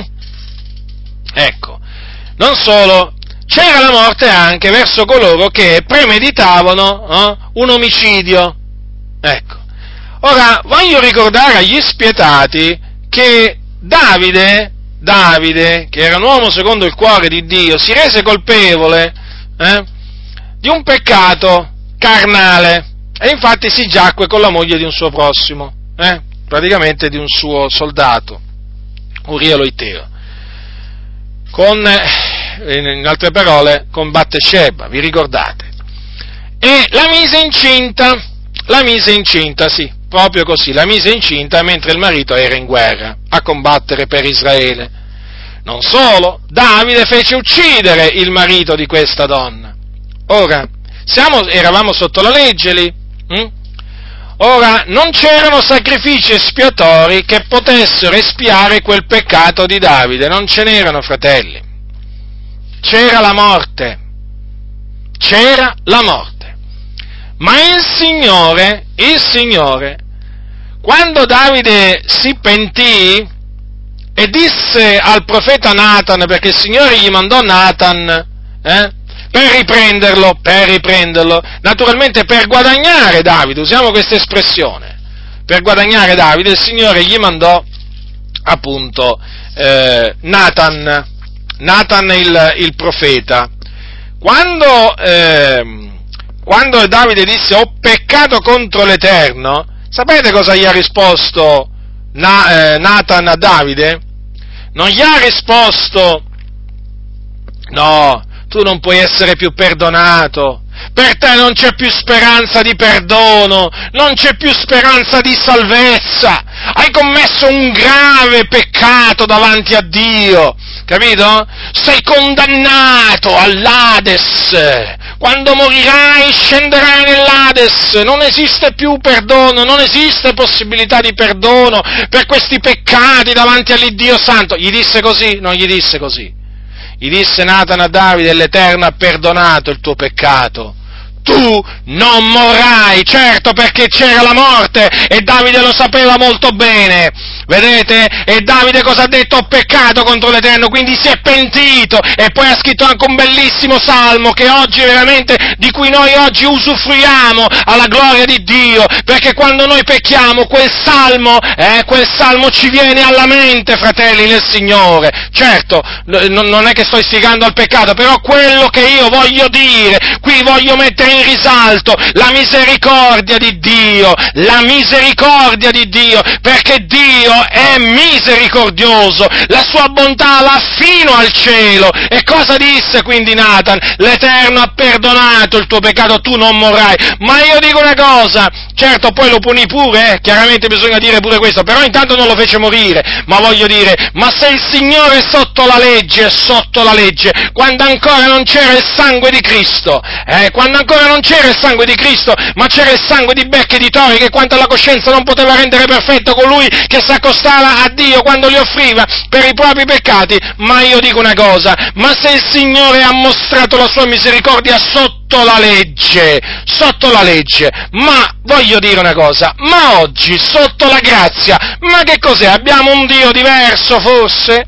Abbiamo un Dio, Dio, qualcuno dirà ma Gesù è venuto e cosa, e cosa significa questo? Ma il carattere di Dio, la natura di Dio non è cambiato, Dio è ancora misericordioso, come veramente lo era ai giorni di Davide sotto la legge di Mosè, lo è ancora oggi sotto la grazia, fratelli nel Signore, lo ribadisco, sotto la grazia, anche nei confronti di quei fratelli che si rendono colpevoli di questi peccati, comprendete? È certo che i fornicatori e gli adulteri non erediteranno il regno di Dio.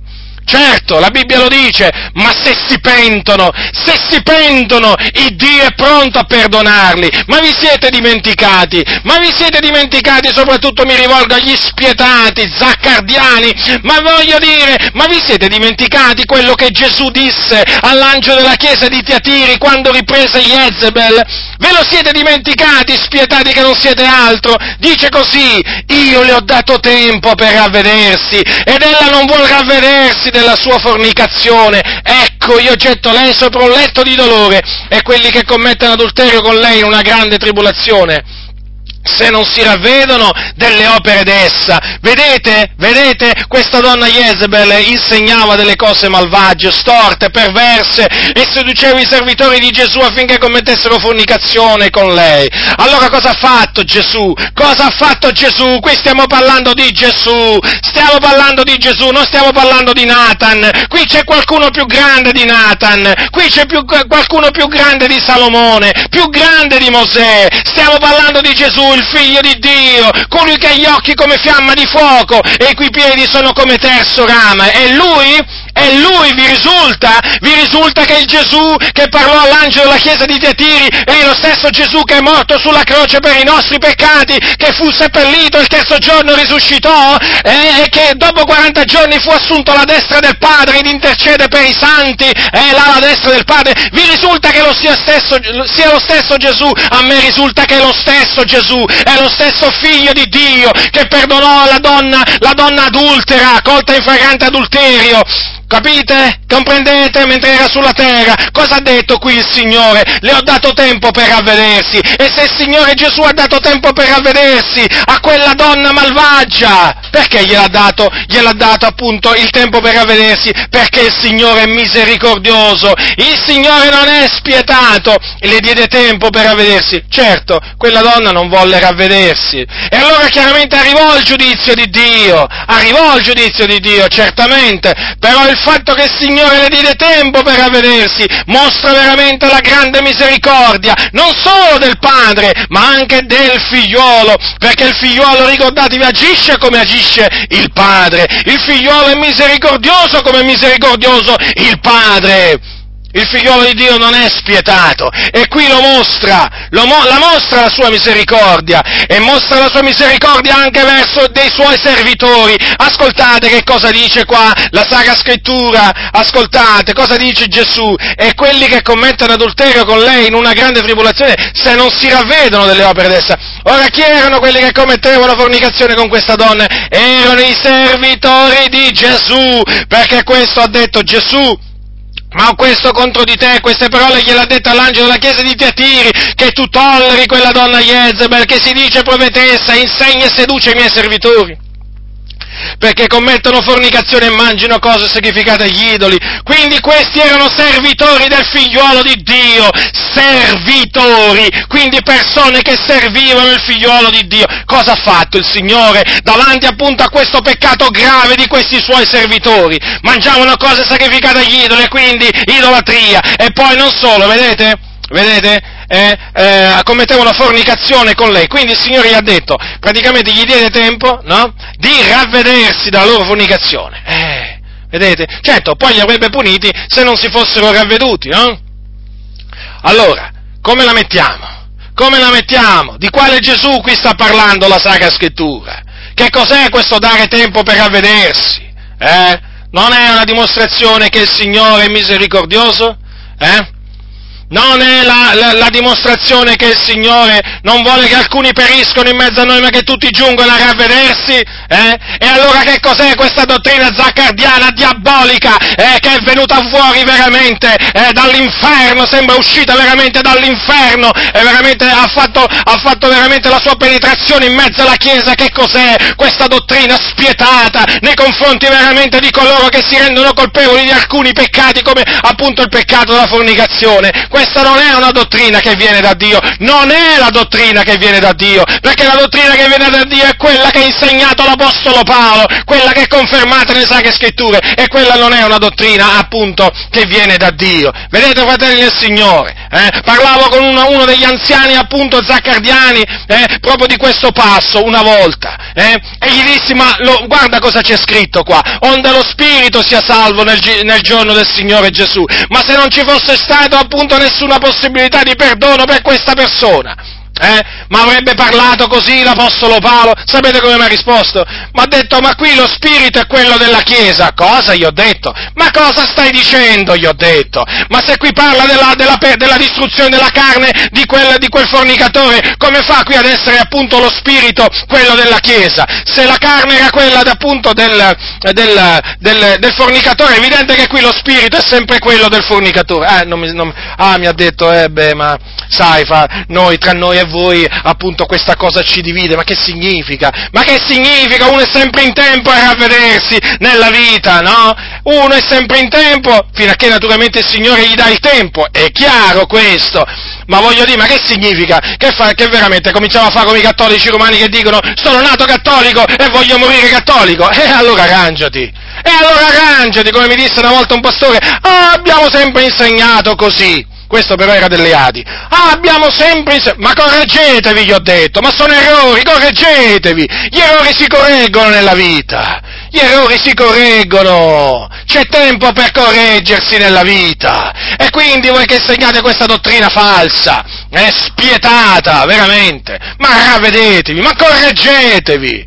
E vergognatevi veramente di avere fatto tanti danni nella Chiesa dell'Iddio vivente, mandato in disperazione i credenti, pagherete veramente. Guardate, io vi assicuro questo, questa è una delle dottrine peggiori che esiste in mezzo alla Chiesa, perché mette in evidenza un Dio spietato. Eh? Questo sì che è un Dio spietato, quello che predicate voi è un Dio ingiusto, perché non è pronto a perdonare, non è pronto a perdonare nessuno dei suoi servi servi nessuno dei suoi figli quando appunto commette un, diciamo, un peccato dopo il battesimo. Ma che dottrina è? Ma che dottrina è questa?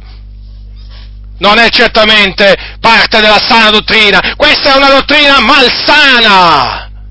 Che dovete abbandonare, smettere di insegnare questa dottrina diabolica che ha fatto cadere nella disperazione tanti credenti, peraltro appunto condannati alle fiamme dell'inferno, non solamente quei credenti che magari sono caduti in, pe- in un peccato di fornicazione, ma, che, ma, anche altri che hanno commesso altri peccati, per cui c'è possibilità di perdono, perso- possibilità di salvezza ancora, perché il nostro Dio è misericordioso e invece voi spietati dalla faccia di bronzo, dal cuore duro, di ferro, di pietra, voi invece dite no all'inferno, peggio per voi, siete diventati veramente peggio dei farisei, spietati che non siete alti, predicate una parola spietata che non è la parola pietosa dell'Iddio vivente e vero, il nostro Dio è severo, ma è anche misericordioso, non è un Dio spietato, quando veramente il Signore ha mostrato tante volte la sua misericordia, ma quale Bibbia leggete? Zaccardiani, sveglia! Vi hanno dato un sonnifero, Zaccardi vi ha intontito, vi ha dato uno spirito di torpore, svegliatevi, ha introdotto in mezzo a voi una dottrina diabolica per cui renderete conto al Signore e per cui il castigo di Dio vi arriverà sicuramente nel corso del tempo, perché il Signore appunto non terrà per colpevole coloro che mutano la sua dottrina in un'altra dottrina. Attenzione, qui non si tratta appunto di avere a che fare con un uomo, ma con Dio. Nessuno mai ve l'ha detto questo, ve lo dico io.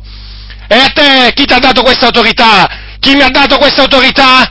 Il Dio me l'ha data questa autorità di riprendere anche voi, che veramente ho saputo avete fatto cadere nella disperazione tanti credenti con questa dottrina, spietati che non siete altri, diventate pietosi, misericordiosi, altrimenti Dio si mostrerà spietato verso di voi.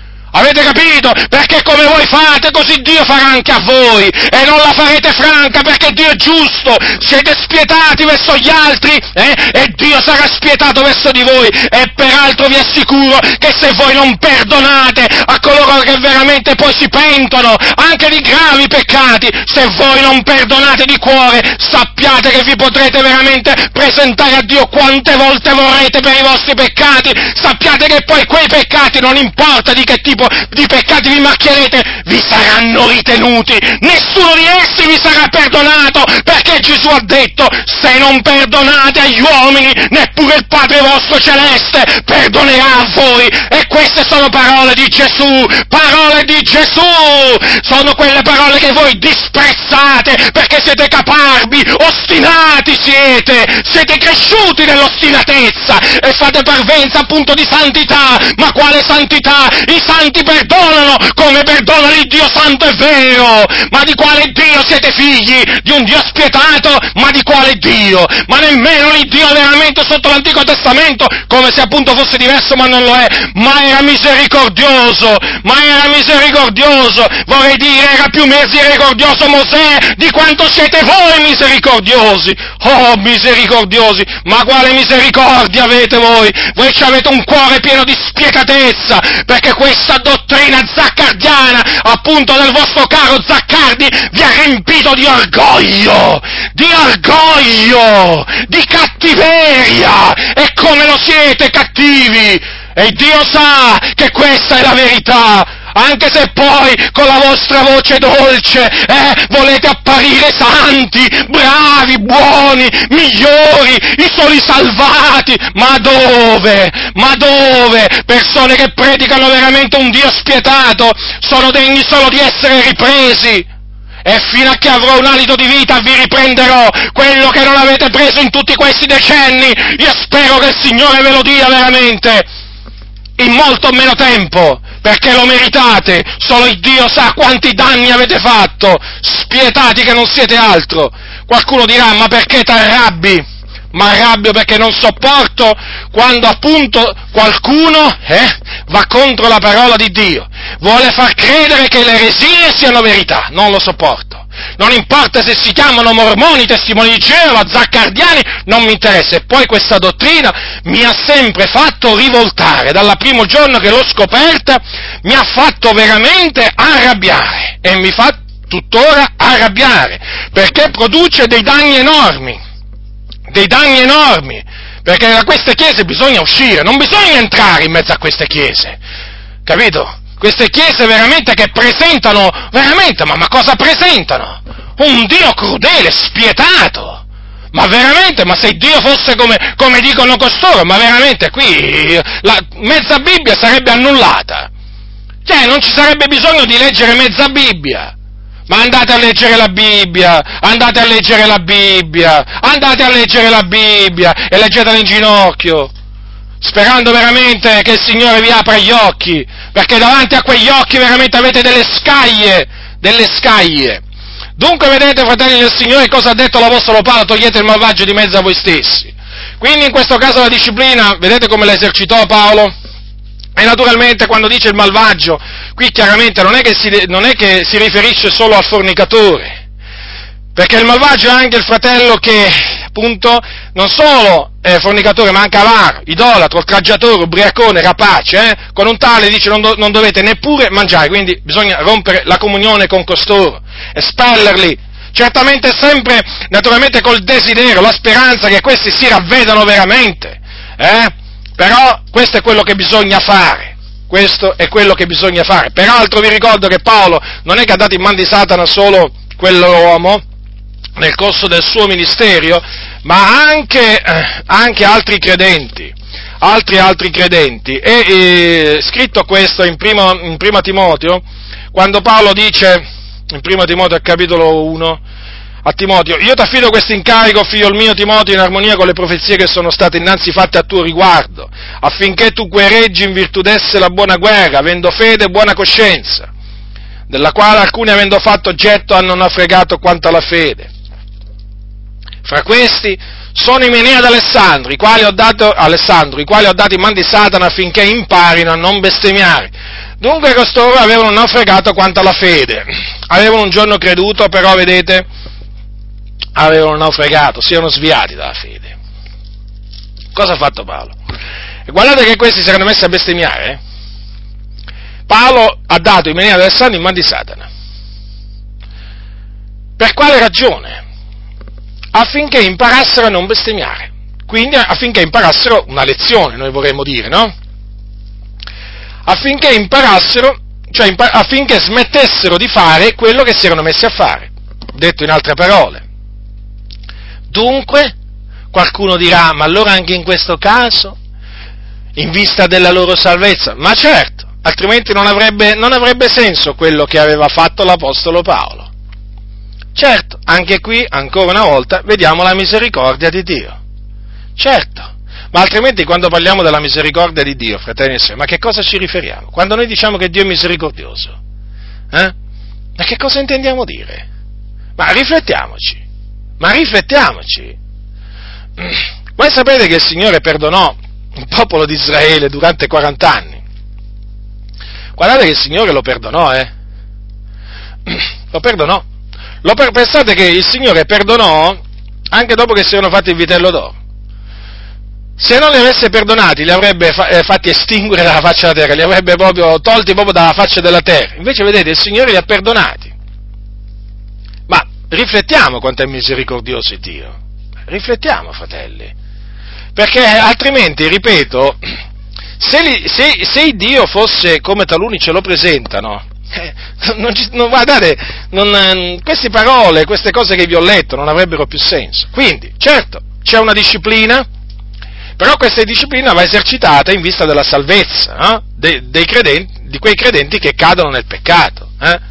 Non, per il, non per la loro distruzione, non per la loro distruzione e neppure per la loro condanna, ma per guadagnarli, comprendete?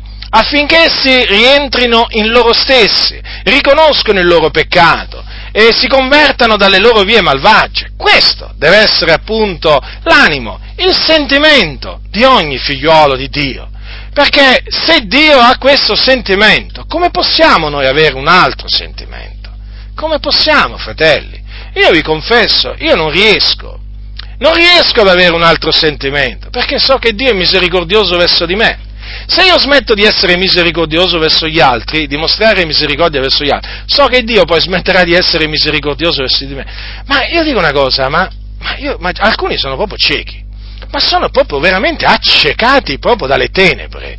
Cioè, ma non si rendono conto alcuni che se non perdonano agli altri, poi il Signore non perdonerà loro. Io veramente rimango tante volte sconcertato e ancora una volta devo riconoscere che il diavolo, il serpente antico, con la sua astuzia, riesce a sedurre, riesce a sedurre in mezzo alla Chiesa. Poi, certo, è chiaro, quando appunto una volta che riesce a sedurre in questa maniera, è chiaro che poi i danni, i danni sono incalcolabili.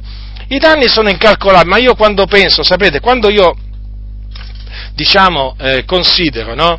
Eh, veramente una testimonianza che mi è stata riferita di quel fratello in mezzo agli zaccardiani, lo voglio ricordare, perché veramente mi si spezza il cuore, a me mi si spezza il cuore, fratelli, mi si spezza il cuore.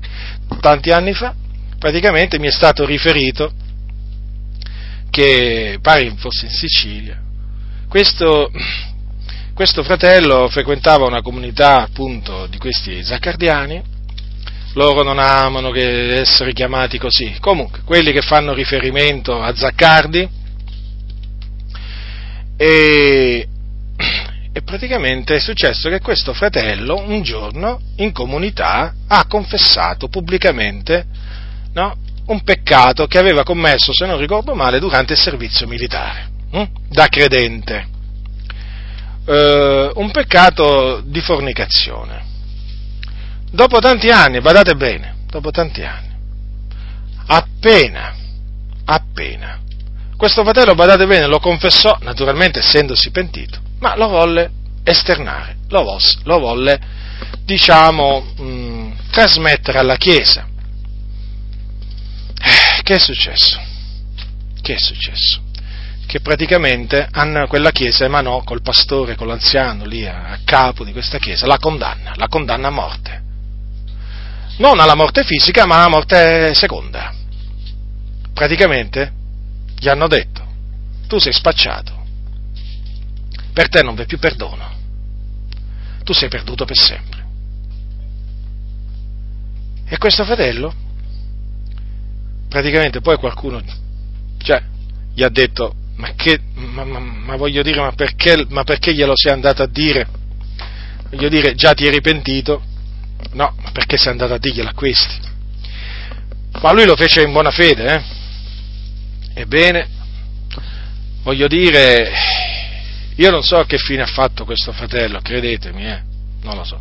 Però una cosa so, che mi ha riferito un fratello che dopo che ha saputo questo, praticamente una volta che questa chiesa zaccardiana lo ha espulso e dicendogli tu sei perduto per sempre, per te non vai più perdono, praticamente questo fratello che ha fatto, siccome che era un fratello che evangelizzava con, con, un, camion, con un, camioncino, un camioncino, un, aveva, del, aveva un, come si chiama, un, come i megafoni, andava in giro per i paesi in Sicilia no? a evangelizzare, peraltro questo è un, suo difetto, a parere degli zaccardiani, pensate un po' voi, dicevano sì è un fratello, un caro fratello, però c'è questo difetto che va a evangelizzare, sì perché i zaccardiani quando mai vanno a evangelizzare? No, è peccato, è peccato persino evangelizzare i zaccardiani, pubblicamente dico, eh, pubblicamente, con megafoni o diciamo apertamente, no, no, no, loro sono così santi che non evangelizzano pubblicamente. Pensate un po' voi che santità. Via da queste chiese, via da queste chiese, ritirarsi da queste persone. Si sono fatti veramente anche questi una dottrina tutta loro, un Dio tutto loro.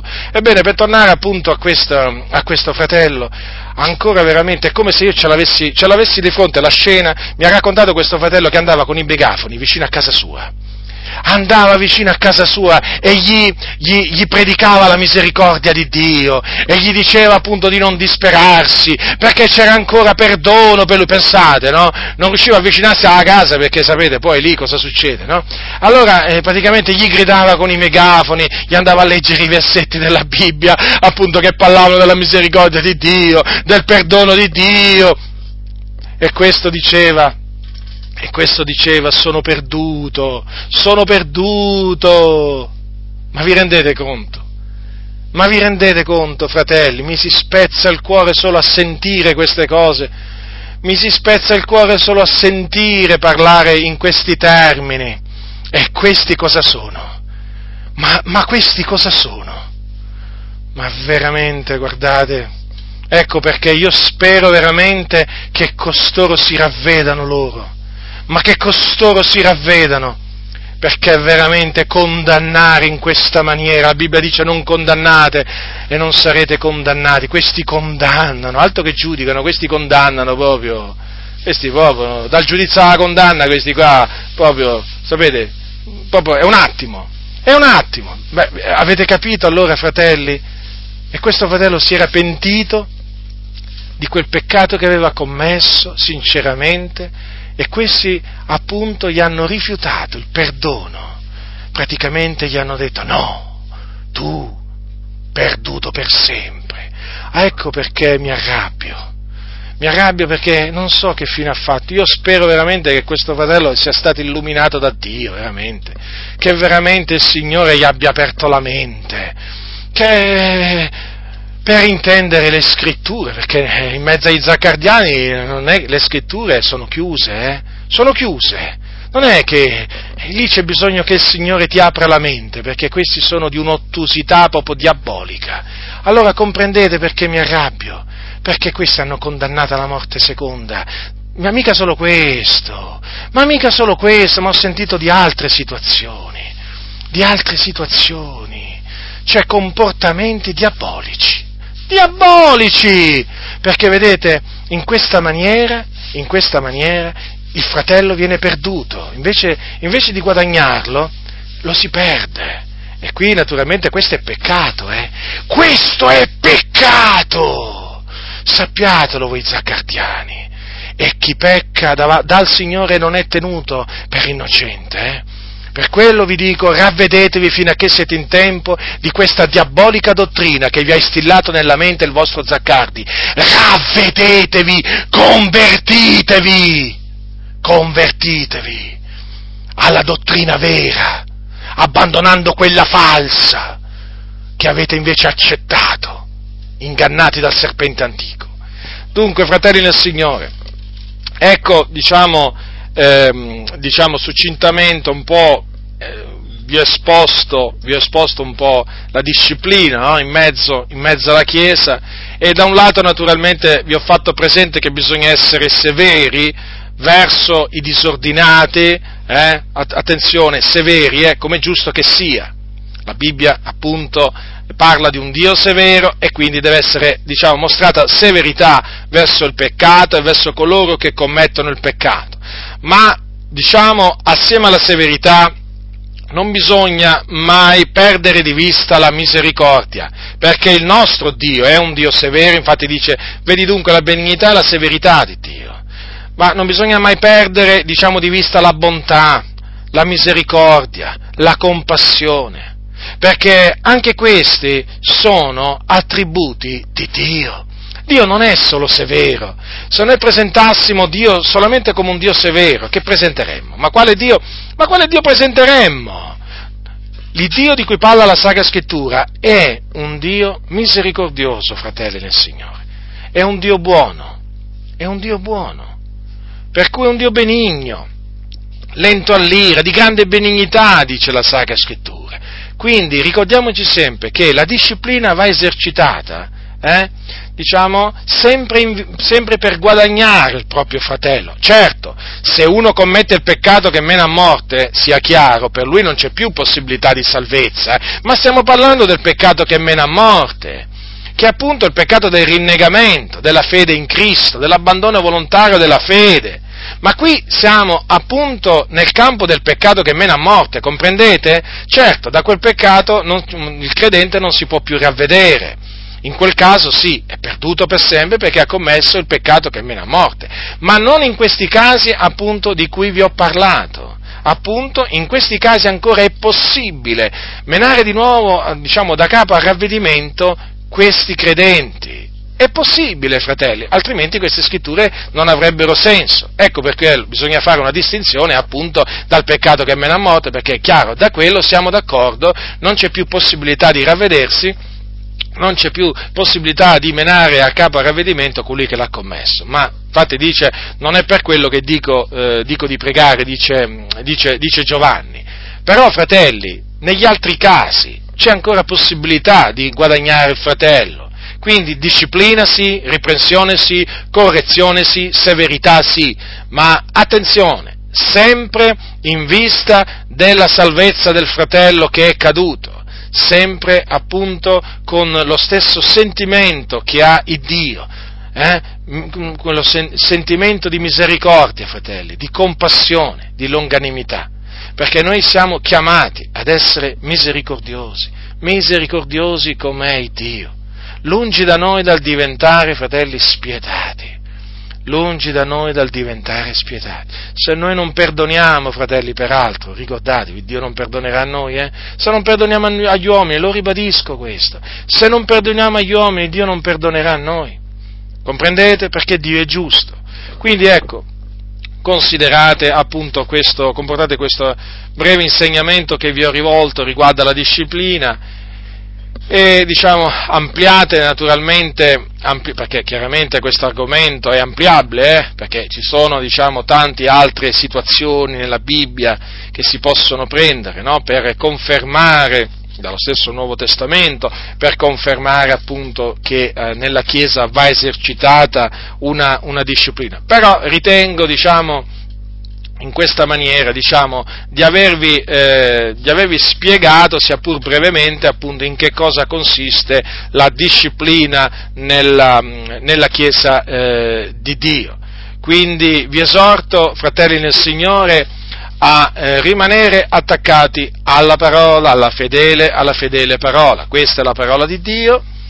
Come, le, come la leggete, così ritenetela e ne avrete, ne avrete del bene, anche appunto quando si tratterà di esercitare disciplina in mezzo alla Chiesa, sia che la dovrete esercitare voi nel senso che sia che dovrete essere voi a riprendere chi vi ha fatto un torto, sia quando naturalmente sarete voi ripresi per avere commesso un peccato. Ricordatevi sempre appunto che chi ama la correzione ama la scienza, il savio ama la riprensione.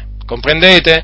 Dunque, un giorno potete essere naturalmente eh, tra coloro che riprendono, però un altro giorno potete essere tra coloro che vengono ripresi. Ecco, ricordatevi appunto che la correzione, la correzione è veramente una cosa buona da accettare, come quando noi accettiamo la correzione da parte di Dio facciamo del bene, così anche quando accettiamo la correzione da parte di un fratello, eh, eh, diciamo, ne, ne abbiamo del bene, perché appunto beati sono quelli che ascoltano la parola di Dio e lo osservano.